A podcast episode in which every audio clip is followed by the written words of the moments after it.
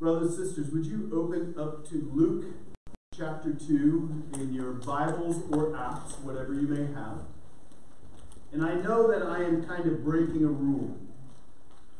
Luke chapter 2 is typically saved for Christmas Day, right? It is typically one of those that you read either as a family or it is preached on that Christmas Eve or Christmas Day but I'm breaking the rules. Today, our sermon title is called The Wonder. This word, wonder, is a great word. There are a few different ways that you and I use this word wonder. For example, we might use the word wonder to describe something that we are thinking about in a kind of an inquisitive kind of way. Like, I wonder if the Bears will win this? I wonder.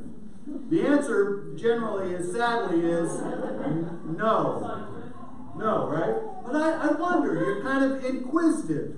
It can also be used in a, a negative sense or for something that is, is doubtful, like, I wonder what he means by bringing up the Bears losing. Is his heart for or against them? Is his wife unduly influencing him?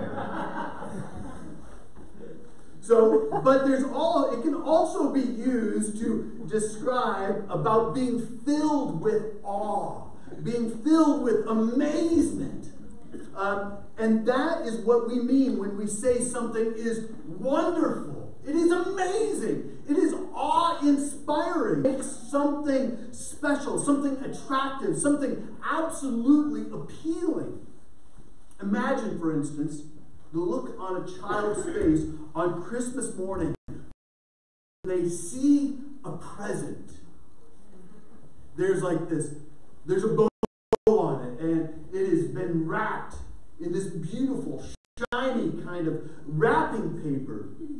There's this, chi- there's this childlike emotion over something incredibly exciting or may- potentially even mind blowing.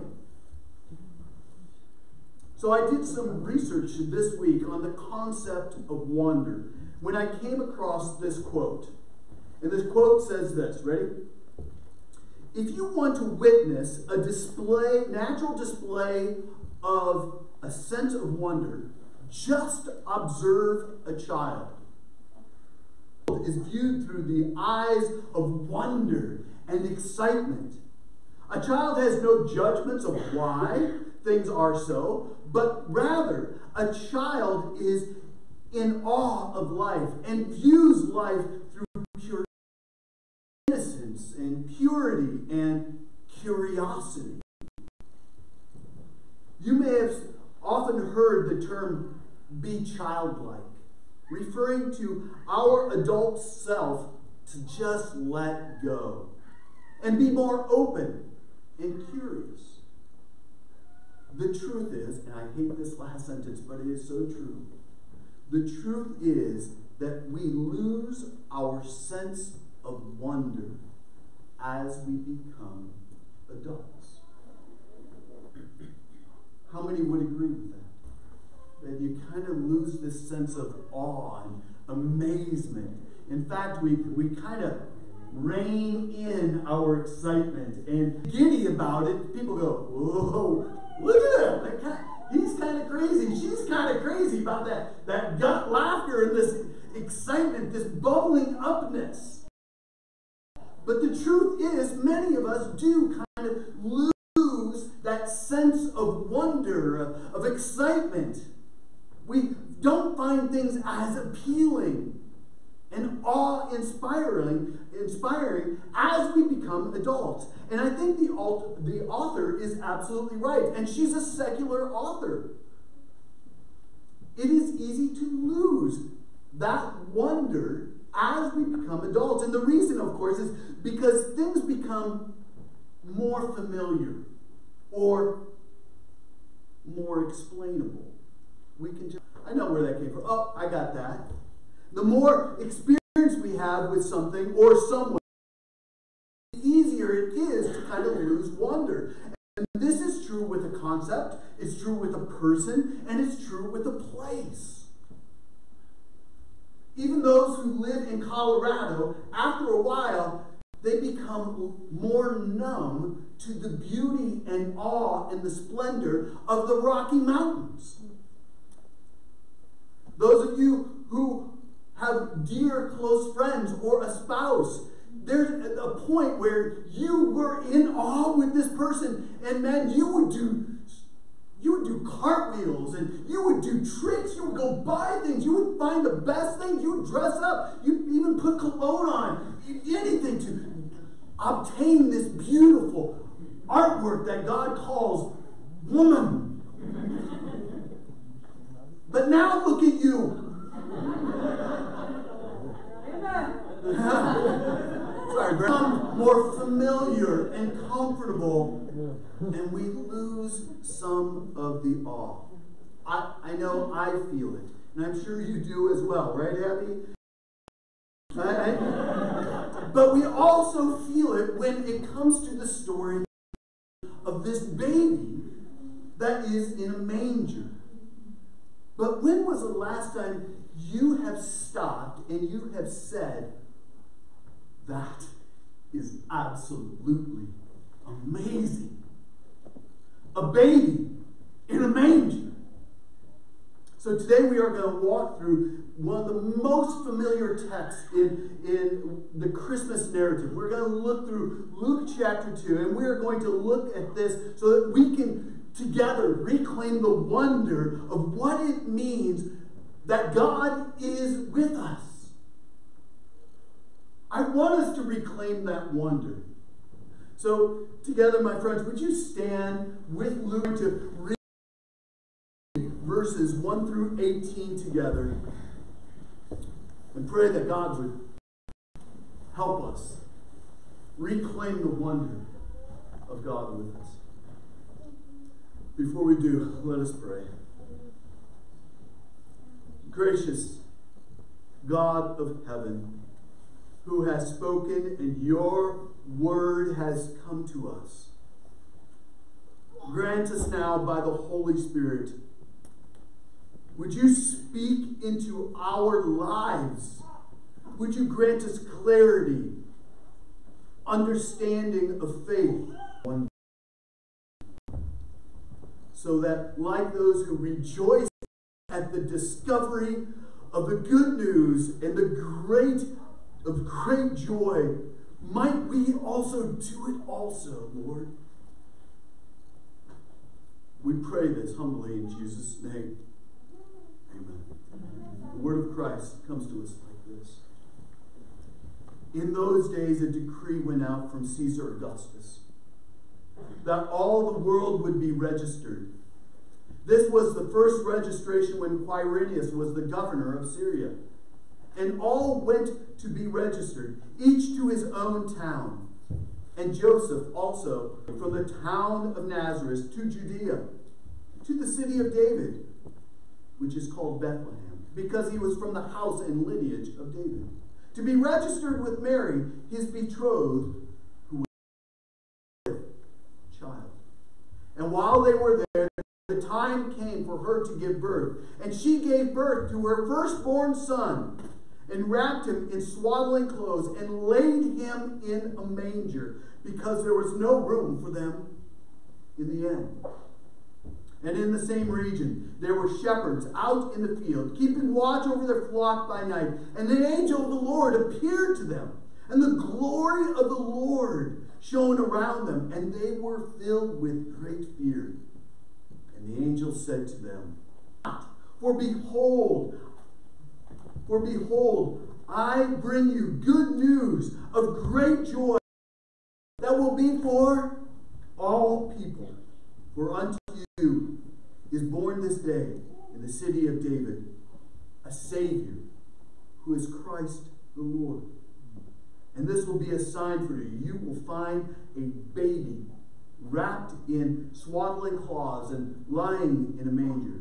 And suddenly there was a, with the angel a multitude of the heavenly host praising God and saying, Glory to God in the highest, and on earth peace among those with whom he is pleased. When the angels went away from, from them into heaven, and the angels said, the, sh- the shepherds said to one another, let us go over to Bethlehem and see this thing that has happened, which the Lord has made known to us. And they went with haste and found Mary and Joseph and the baby in lying in a manger. And when they saw it, they made the saying that had been told to them concerning this child. And all who heard it wondered at what the shepherds told them. But Mary treasured up all these things, pondering them in her heart. And the shepherds returned, glorifying and praising God for all that they had heard and seen, as it had been told to them. This is the word of the Lord. You may be seated. You're a note taker, got a few points for you. And they're all around this word wonder. The first is wonder revealed, followed by this idea of wonder experienced. And then lastly, we are going to have a wonder check of our own hearts. So, first, there is this, this revealing of God with us. And last week, we looked at Matthew, the Gospel of Matthew, and where Matthew, Jesus is this long awaited Messiah. He was speaking to his Jewish brothers and sisters and said, Listen, this son, this Emmanuel, this Jesus has come to you. This Messiah is awaited one that Isaiah has foretold. He has come. But Luke's aim is a little bit different. Luke's aim aims to put into writing an account of the life of Jesus so that the believers, the believers can have confidence in what they have been taught. You'll even see a difference in the way that Luke writes.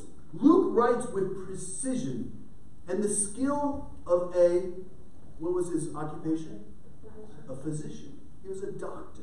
He's writing with that kind of skill, evaluating all of the relevant data that he has received. He starts from the beginning, explaining how Jesus was born into this world.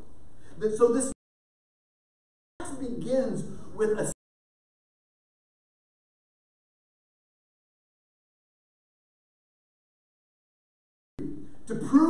has actually happened, but also to illustrate the way in which God intervenes and steps into history in the midst of what we might consider to be mundane or maybe even inconvenient events. It starts off with in those days. In those days, a decree went out from Caesar Augustus that the entire Roman world should be registered. So, the first registration went out with who was the governor of Syria. And everybody went to his or her own town to be registered. So Luke refers to political leaders in order to kind of set a, um, a, a historical kind of environment of what was going on. It's like kind of saying in the in the days of the Civil War, these are the players in history. He's setting it out. The statement would not only indicate who was the president, but also what the culture was like. So during the time of Jesus' birth, Rome ruled the Middle East. We, we don't know a lot about this man named Quirinius, he, but we do know that he was some kind of regional administrator for Rome uh, for the region of Syria, which included Israel. Rome typically kind of had a provincial leader who oversaw all the workings of, of that area. But Quirinius, it goes on to mention that there was they, he, they needed somebody else to kind of do the, the little bidding in each area. And that man was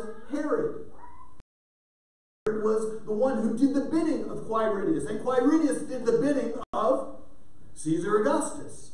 And so we have all these political people mentioned here. Luke sets this narrative in the midst of this Roman Empire with its taxation, with its census, with its particular rulers. And it's easy just to kind of say, okay, yada, yada, yada, let's kind of move on with those facts. Because this kind of feels really common for us, right? And this is already, you can just breeze over these facts and start to lose the wonder of what is going on. But typical as we come to see what's happening happening here. In fact, part of the wonder of this moment is how unexpected this all is. What's more, I love the fact while the events of humankind are just kind of turning, kings are ruling, taxes are being paid, people are being counted, people are moving from here to there to everywhere. God, in the midst of all that, is on the move. So don't get lost in historical facts because the reality is God is always on the move. And that's probably a good thing for us to remember even now in the election stuff. We can get lost in all of that, but the reality is God is always on the move. Mysteriously and sovereignly, God is working out his plan of salvation to save his people, but he is doing it in the midst of our very ordinary lives. And I've often pondered the fact that our lives turn dramatically in the most ordinary kind of moments. If you're married, think of the first time you met your spouse. It was not at a rock show where everything was orchestrated around a moment. It was in a very ordinary event. Think about the path that, that led you to your present job. Ordinary event. Maybe even how you find yourself to be a part of this church. Ordinary events. I, I think about how about my journey and how it brought me to Missio Dei Church. It all came from a kid who was living in Pella, Iowa, and just wanted to get out of Dodge. I just want I just wanted to get out of this small town and, go to the big city of Chicago. So I found myself going to Trinity Christian College with an education degree. And from that, that through that education degree, it eventually led me from Lansing, Illinois to Mokena, Illinois, teaching fifth grade for 10 years and loving it, loving it, and loving it. And ultimately, that, moving to Mokena, Illinois, led me to being a part of Peace Community Church in Frankfort.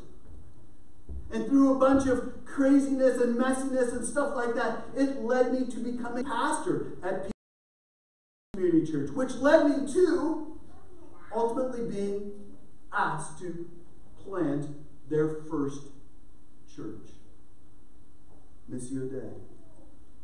My journey started back in 1988. 1988, wanting to get out of a small town Iowa, only to find myself where? Small town Manhattan. So much for escaping, right?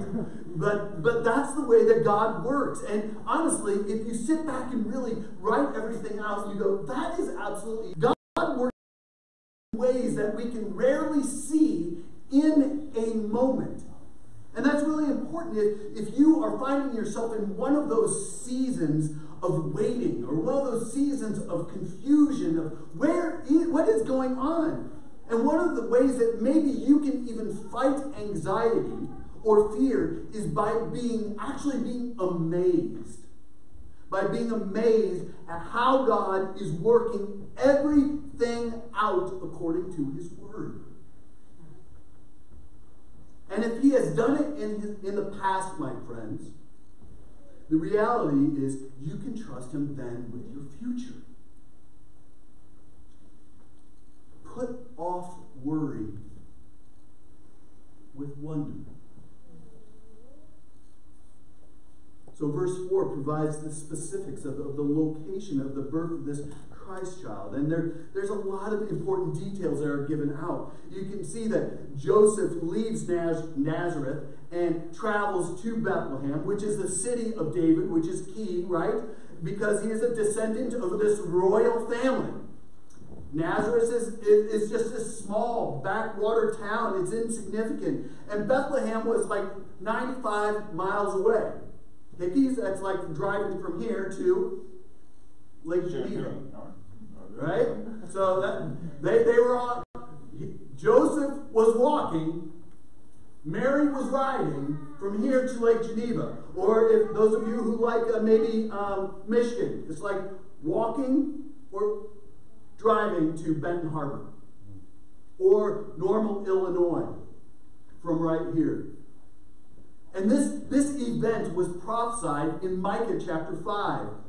But you, O Bethlehem Ephrathah, who are too little to be uh, known among the clans of Judah, from you shall come forth for me the ruler in Israel, whose coming forth is from of old, from ancient of days. So Bethlehem will be the location even of a tra- tragic genocide as Herod finds out about this promised child. All of this God is using. We, we, as we continue in the text, we find other important details. All of them create a particular picture right here. And, and verse 5 is all too familiar for us and we, where we can even lose its shock value.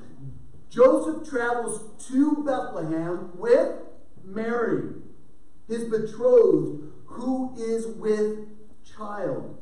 To be betrothed with child would have been scandalous for those who would have known about it. You're not married, and you're pregnant.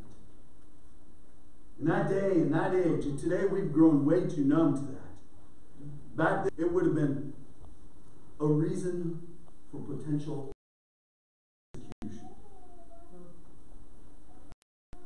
So imagine what it might have been like for them as Joseph returned home.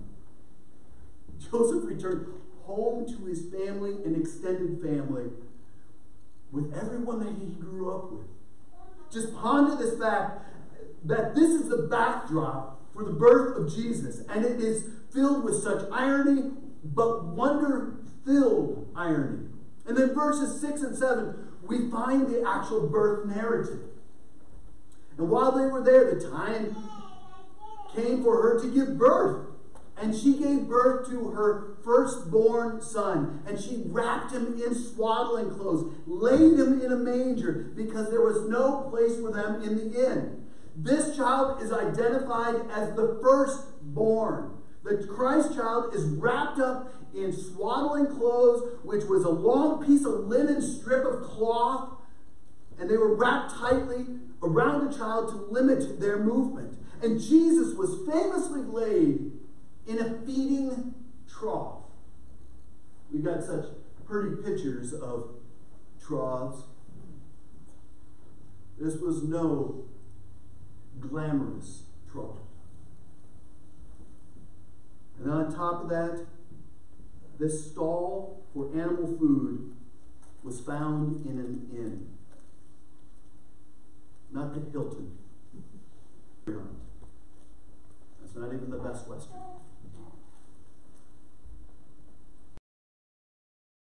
It's the bottom rung. Because there was no Just that place in Bethlehem was such a small village. The inn was a crude overnight lodging place for travelers because there was, and on top of that, not only was it just a, a crude place, it was a place where our Savior was birthed. The point more than anything else is that the Christ child was born in extremely humble circumstances. In the historical context of, of mighty empires, imperial kind of uh, rulers, ruthless kings, and powerful armies, the, in a tiny backwater city and in a manger. The ironic entrance of the Christ child becomes a harbinger for the life of Jesus and messengers of the gospel. The God who saves comes as a baby and found in a manger. Humility. One commentator said it well. He said this The irony of the most important event in history taking place in a manger should not be lost sight of. It reveals how God elevates the lowly and humble and rejects the proud and mighty of the world. That's how God works. So ponder this. Consider and wonder that the Messiah's entrance into our world would be very different than anyone else had predicted or how they would have ever planned it out themselves. Did any wonder why Paul would say the following from Philippians chapter 2, while at the same time encouraging us to live the same way? Paul said this Do nothing from selfish ambition or conceit, but in humility count others more significant than yourselves. Let each of you not look not only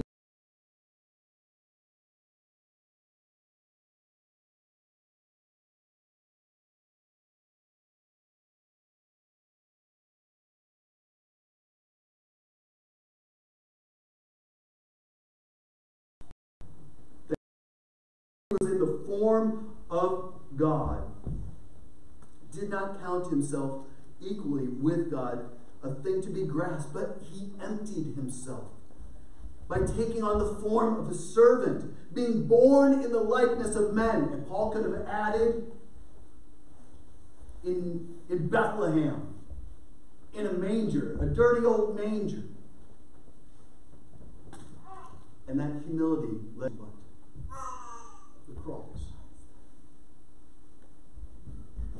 So, does even that cause you to wonder?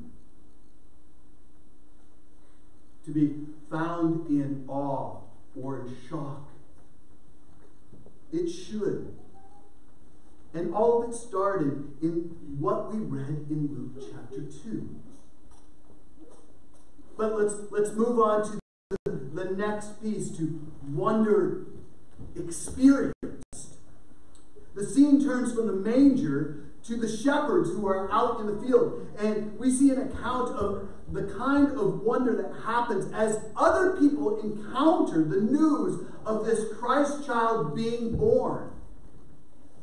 The announcement of the birth of Jesus was a spectacular moment.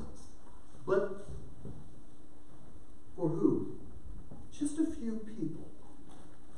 And they were the most unlikely to receive that first birth announcement. The divine announcement was given to shepherds. And there's just another moment of irony in the, all of this because the shepherds were not well respected folks at all. Shepherds were considered an unclean group of people by the standards of the law, and they also had a reputation of just being dishonest folks.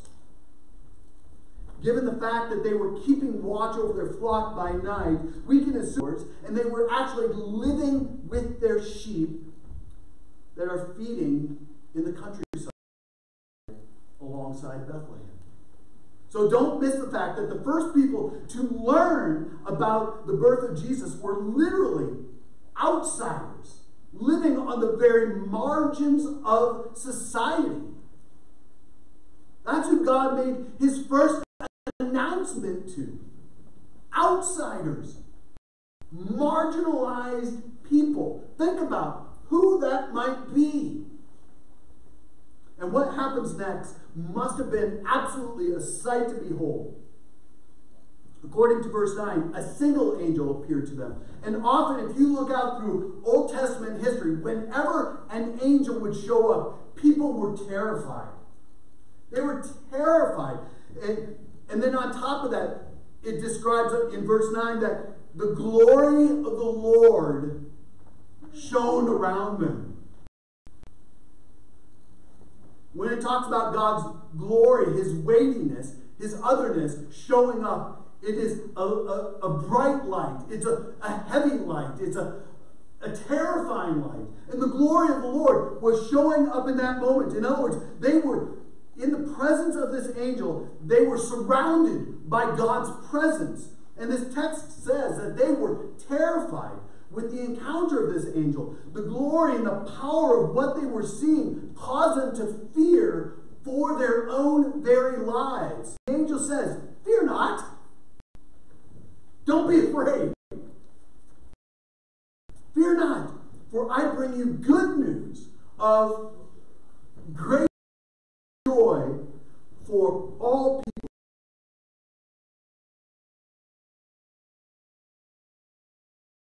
people. But what happened this day in the city of Savior, who is Christ the Lord, and this is going to be a sign for you guys. Listen, this baby is going to be wrapped up in swaddling clothes and he's going to be lying in the manger. So I'm giving you all the hints of where you're going to find him.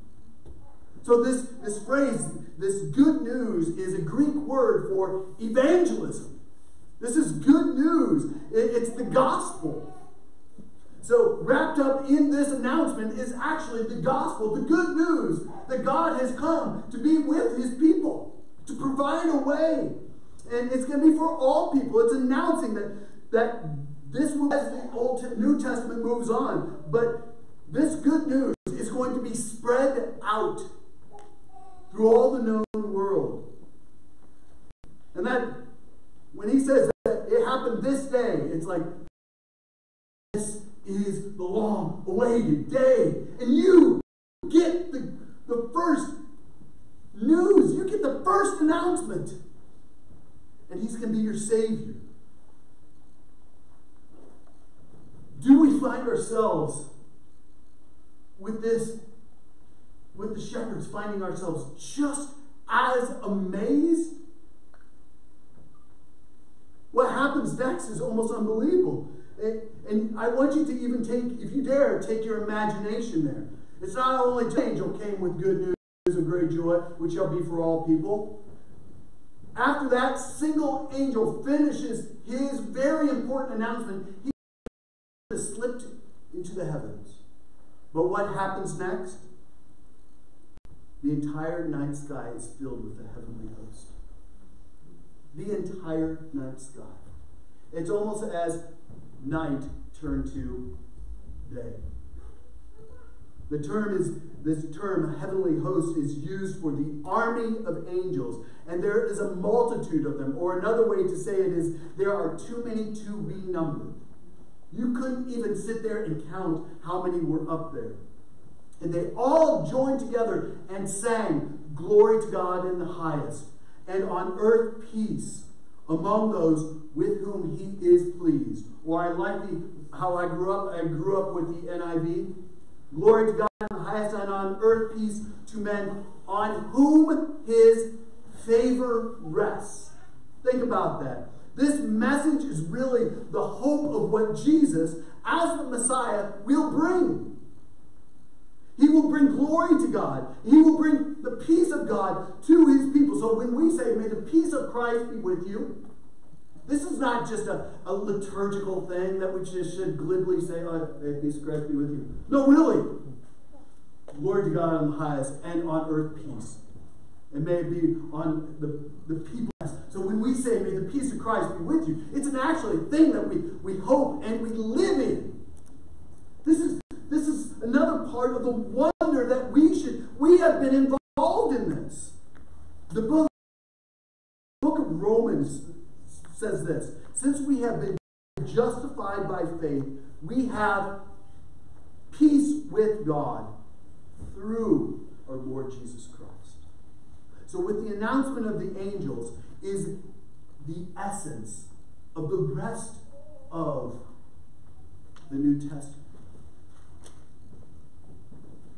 The announcement text ends with the response of the shepherds. They are the first to hear the good news, And their response, their response, is instructive to us as a church. After the message was received, after it was understood and processed, what did they do? They made haste. They giddy up and got going. They didn't pull out their phone and say, huh, I wonder what we got going on today. Do we got tomorrow might work a little bit better. Do you got time tomorrow? What about you? That doesn't work? Well let's next week. No, they didn't do that. In that moment, when they heard this good news of great joy that is going to be for all people, they heard it. The sky went black again. They immediately, did you see that? And they immediately made haste and they found Mary and they found Joseph and they found that baby, the promised Messiah, lying in the manger. The, the sign verified the message of the angels. The angels went away and they said, Let's go see it. Let's go see this thing that has happened, which the Lord has made known to us. Do that. The Lord's made this known to us. Let's go discover it. Let's go share it. And they, they went and they saw it. And what did they do afterwards? Did you pick that up? When they saw this thing, they didn't just go back and just, ah, let's go take care of the sheep. They made known. They made known the saying that had been told them concerning this child. And all who heard it, all who heard it from whom? The shepherds. All who heard this message from the shepherds wondered at, at what they had told them. So you have the baby, you have the major, you have the angels, and the shepherds make this great moment of wonder for all who had heard it. But it also created a, a renewed wonder and a renewed excitement in the shepherds. They, verse 20, the shepherds returned to their work, glorifying and praising God for all that they had heard and seen as it has been told to them. They experienced the hearing of the good news, and there was excitement, there was joy, there's wonder. Sure, there was probably some confusion, but they were like, What just happened? There was excitement, and they, they went back to where they were, but they were filled with great joy. Today, you're going to probably be returning home to just a meal. But I pray that through hearing God's word, you will rediscover joy and wonder at what God has done. I hope when you unpack God's word, it starts doing something in your heart. And you sit over the, the lunch table, the dinner table, the breakfast table, the lunch table, the dinner table. Some days what does this mean? What is God calling us to do? We need to praise Him for this. I can't believe this is happening. So that leads us to the third thing. We need to do actually a wonder check of our own hearts. We need to check our own hearts. Because you know what the danger is with this text for most of us, right? Is that we will lose our wonder. That we would treat this passage with the spirit of, I know, I know. Many of you have heard this story, and you could probably almost do it, recite it verbatim. I know, I know. We can lose the, the wonder, we can lose the awe of what is happening here. And this can happen in the rest of our spiritual life. So I found this blog post that kind of took up this question of wonder, and it li- listed signs that you've uh, that you have actually lost your wonder over Jesus. You ready for these? Here's the first one. Your highest passion for Jesus is past tense.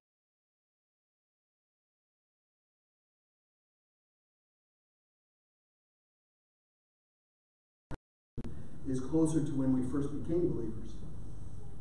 Oh, Lord, give me that kind of excitement that I had when I first followed you. From there, our faith often kind of settles into routine. Here's another sign that maybe you've lost wonder. You have to make yourself do evangelism. Or maybe I can even say, you pass it off to somebody else.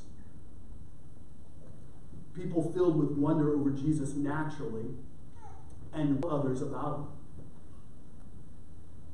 Those who no longer marvel at him must force themselves to do it or pass the buck to somebody else who's more gifted or has the calling to do that. These shepherds were evangelists, and they were on the lowest societal rung. And they couldn't help but share the good news. Here's the third thing you don't grieve your sin like you once did. We most ache over our sin when we see it against a holy and awesome God who sent his son to die for us because we are we are sinners. And when we take his son for granted, we take Jesus, the Savior of the world, for granted, our disobedience doesn't grip us as strongly as it once did. And we can write it off as, oh, uh, you know, that's the way, you know, I struggle with that. Here's the fifth one. You can't say with integrity that I long to know Jesus more.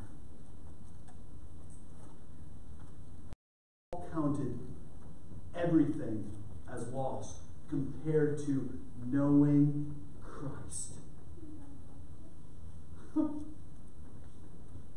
That's the kind of heart that never, never settles for a mediocre relationship with Him.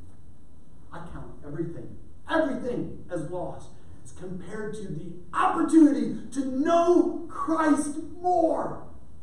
I long to wake up in the morning and open His Word as opposed to opening up my phone.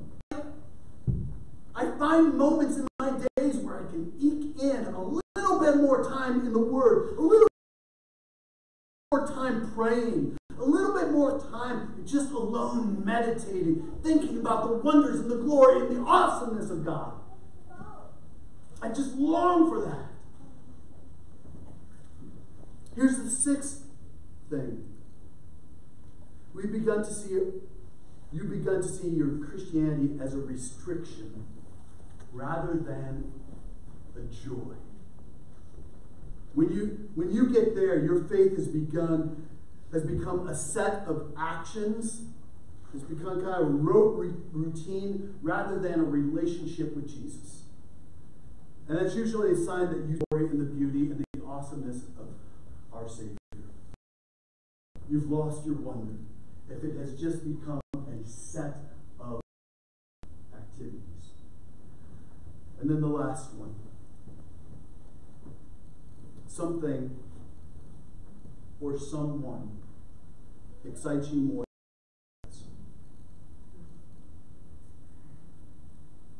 On what you think about and what you talk about, Jesus no longer is higher or he is now lower than your most important thing that you talk about? What's the thing that you talk about and you think about the most? Is it your children? Is it your job? Is it retirement?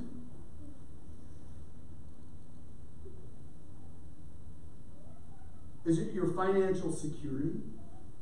Is it that relationship or that relationship? Do those things excite you more than Jesus?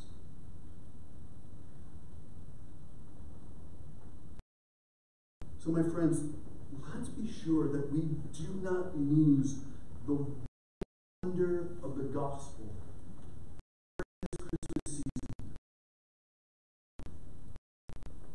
Let's, let's allow the wonder God with us, coming into our time, in our space, to be our Savior, to settle into our hearts even now, and to transform our hearts and our minds, our actions, our priorities, our love, our, our longings.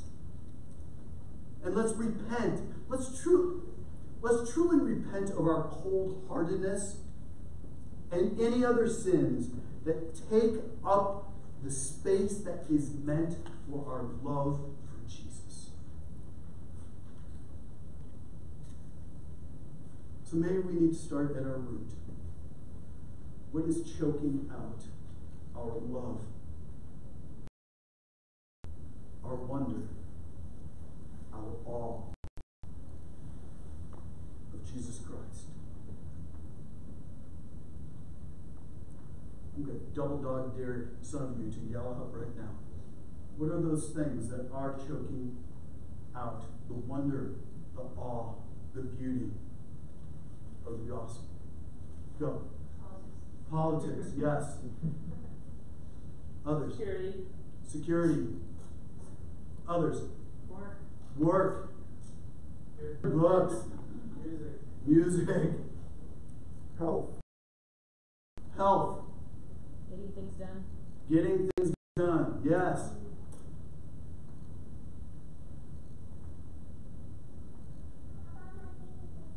My kids. Peace. Peace at home. Peace in our world.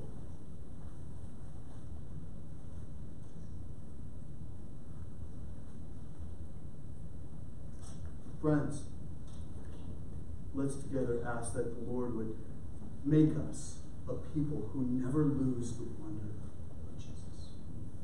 Let's pray.